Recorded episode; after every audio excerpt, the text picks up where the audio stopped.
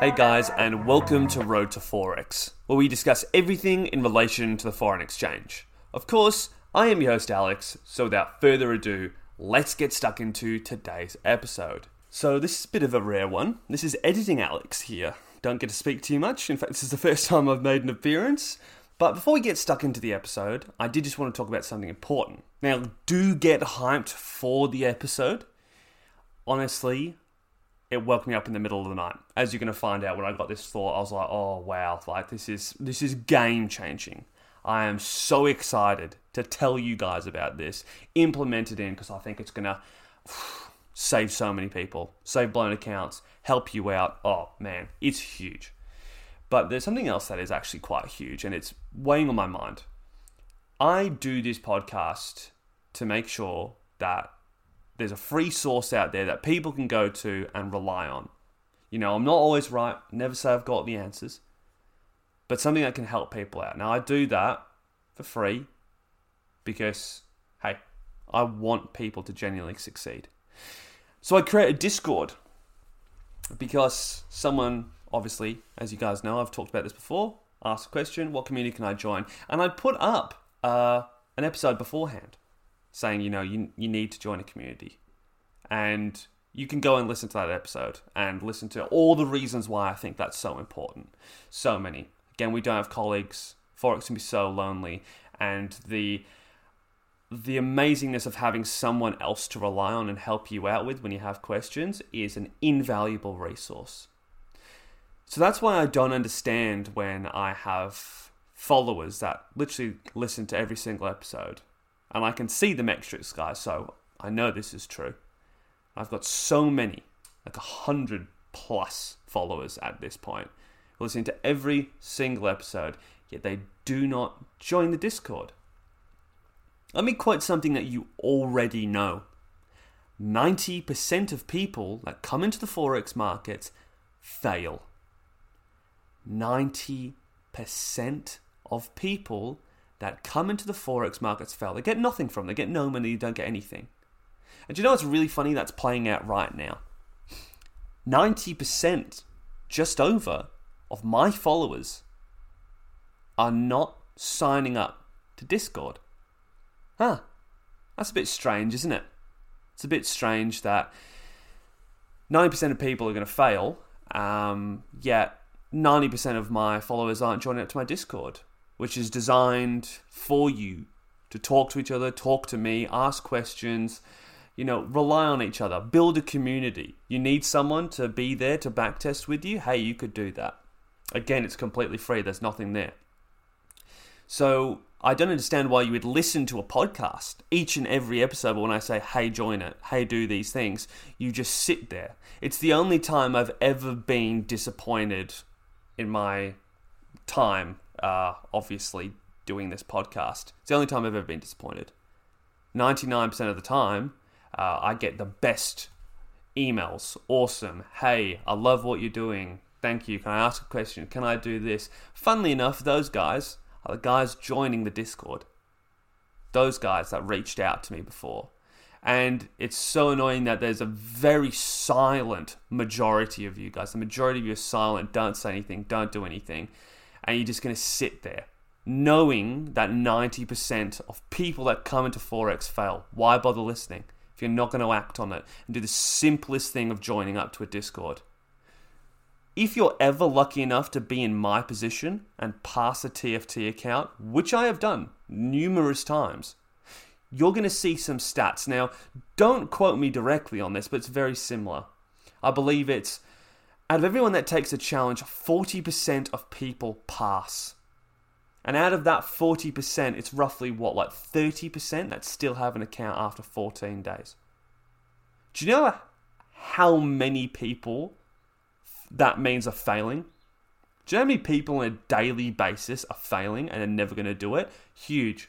Give you an opportunity to actually engage rather than just sit here and listen, which is still great. I love that you're doing it, and I know I'm going to alienate some of you, but I'm not here to be your friend. I'm here to be your mentor. I'm here to try and make you profitable, and I am putting a foot up in every one of your asses. We don't BS here. We're not doing that. I am not that person. I am here in the business to change people's lives. That's what I'm doing. I don't just make this podcast for free so that you can all sit there and do nothing. Fantastic. You're not helping yourself out at all. So I am expecting that this 90% of people that are silent and not doing anything are going to decide to actually change their lives, listen to what I have to say, and most importantly, apply it. Apply it. Do something as simple as joining a Discord. Ask questions. Build the community. It's important to me. It's important to the guys that are already there, because the 10% that have joined are going to be the 10% that are going to make it. I can assure you of that. They are way more likely to make it than you who are just sitting there. Way more likely. I would have killed for this when I was growing up and I was going through all of this stuff. But anyway, enough of me chastising you. I know I'm going to alienate people, but that doesn't bother me. I'm here not to be your friend, to be your mentor and to help you get profitable. I'm telling you what to do. You can take my advice or you can leave it. It's up to you. Don't mind. Anyway, enjoy the episode, guys. That is it from me. I've said my piece. I'm not going to say it again. That's it. So enjoy the episode, guys. It will change your life. So I've got a good one for you today, really good. It hit me like a thunderbolt at about 1 a.m. this morning. I kid you not, I was up for an hour. Between 1 and 2 this morning, I was just up thinking about going, how could I be so stupid? Is this my biggest mistake? I don't know. So I'm basically going over the topic that we've already talked about before, which is, should you be trading multiple pairs or should you just be trading a few? 1, 2, 3, 4, 5, how many? Or are you trading 10, 15? See, for my Starlight works on about 15 plus different currency pairs. Depending if you're trading New York or London or Asia, whatever. But roughly around that many pairs. Now that's really good, but what I've come to find is that this year in particular, Starlight has been acting quite weird. The markets shift every year. And what I've actually figured out is that last year, it was in some sort of mystical balance. Some sort of mystical balance that it was in. Where some pairs were doing really well. And some pairs were doing quite poorly, as per usual. But when some pairs were doing quite poorly, other pairs were doing really well, and it was balancing itself out. And there was always more pairs doing well, or other pairs were just teetering off, and you weren't getting a lot of trades, which meant that I was getting a decent amount of profit. The year before that, when I had it in, I was still backtesting a lot of stuff. I wasn't trading too intensely because I was doing a lot of other stuff in my life at that point, but it was roughly the same kind of deal. I managed to concentrate so much on the pairs that I really loved and actually let a lot of other pairs fall to the wayside. USD, JPY pairs, USD, CAD pairs, CAD and JPY pairs did so well for me that I was really just concentrating them and letting a lot of other pairs, as I said, fall to the wayside. And I've been getting lucky. Oh, I wouldn't say it's luck. I say it's experience. Knowing which trends that I really need, or which pairs that I really need to focus on, and which pairs I can kind of let go. And it just so happens that those were the pairs that weren't doing so well, and I was focusing on the pairs that were doing really well. And just cutting everything off. But this year I was really like, okay, I backtested everything 3 years, right? As we all know. These are all the pairs that do really well. Now I'm trading 14 pairs. It's the worst I've ever done with the Starlight. The worst that I've ever done. And it was when one of my students came up to me with my new strategy, the Let's Make a Strategy one. They said, Alex, I'm trading this pair. And it's going through a massive losing streak, 5 in a row. And the other pair that we're trading, it's only won 3 in a row. It's not enough. I'm still in drawdown. Should I just focus on one or should I focus on more? And I was like, yeah, you need to focus on more. And I don't realize why I didn't understand this at the start, but when you do trade multiple pairs, you have to take in consideration that each pair is like its own individual being, its own individual self. It will have its own profit and its own drawdown. So even though you might be trading 3 pairs, guess what's going to happen? You can go into drawdown for each individual pair. What does that mean? Well, let's say 3 random ones. AUD, USD, Euro, Great British Pound, and CHF JPY, right? If they all lose and their drawdown per month is 2, and that's 2, 4, 6, right? You need to look at each individual pair. And that's why I think 3 to 4 pairs that you can trade that have the highest win rate is definitely the way to go. Don't trade more, because what happens when you start adding up more and more and more pairs with their own individual drawdown? You only need a few to correlate in a losing streak for you to blow an account. Each pair by itself not doing too badly, actually maybe going along with the results that you have backtested, but it's just that they've succinctly, I don't know, joined up together at the same time. They've synced together.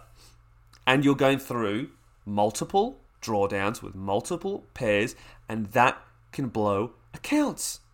It's that simple. And I'm going, oh my word, that's what's happening with my Starlight strategy right now. It's great. I'm getting, well, I really basically got close to blowing an account, and I was like, how is this happening? This has never happened before. It's just that no pairs at this current time are winning. All of them are losing at the same time. But all the pairs that I'm on, they're not losing that much. It's just that I am trading quite a few pairs, and I was like, oh, what was I doing last year? I was focusing on pairs that were just successful and that the markets were really syncing up nicely for me. And the year before that, I just focused on a few pairs. And this year, when I've changed something, I've gone, okay, these were all the pairs I missed out on. This would have been really good, is where I have overcomplicated things. I can't stress to you guys how important this is. I used to say, don't just trade 1, and I do stand by that. Don't just trade 2. Don't just trade 3. Maybe 3 to 5 pairs maximum is what you can do. 3 to 4 even. It's a great place to start, because if those pairs sync up for a loss, you could be in for a world of hurt. And if they don't, like what's happening right now with the Let's Make a Strategy, you can still be okay. One's going through a big losing streak, one's going through a small winning streak. You're only marginally sitting in, drawdown.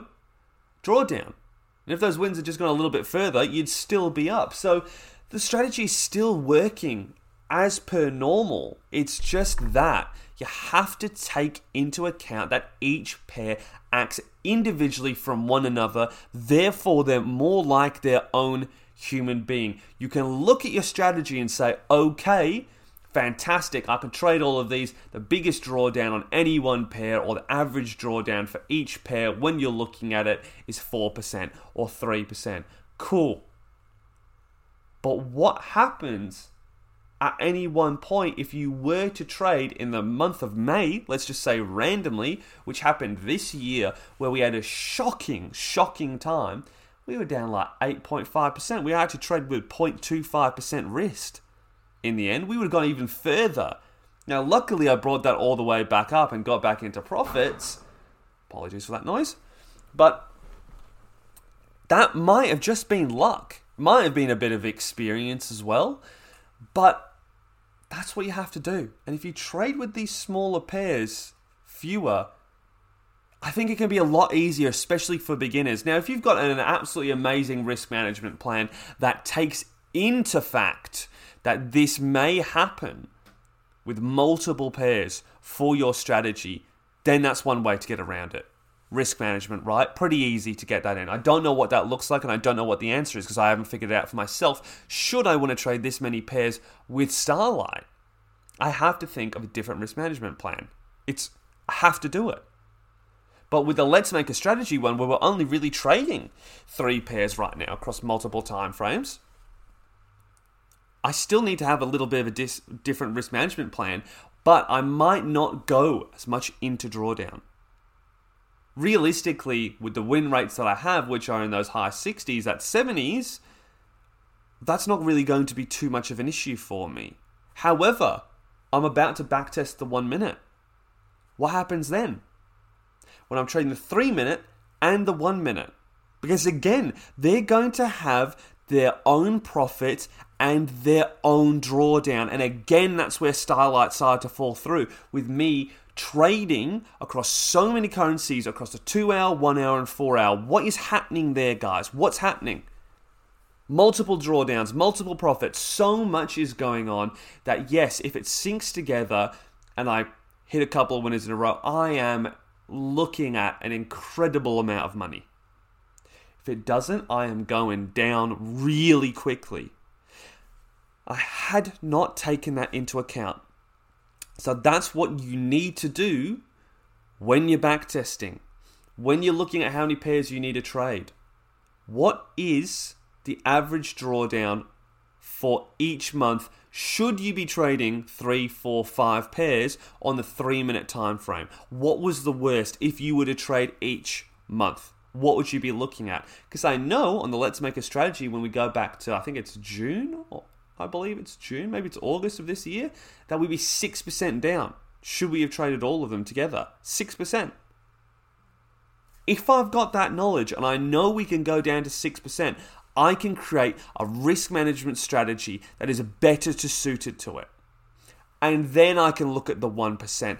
You've got to consider the individuality of each pair and the drawdown per pair, per strategy, and find that average.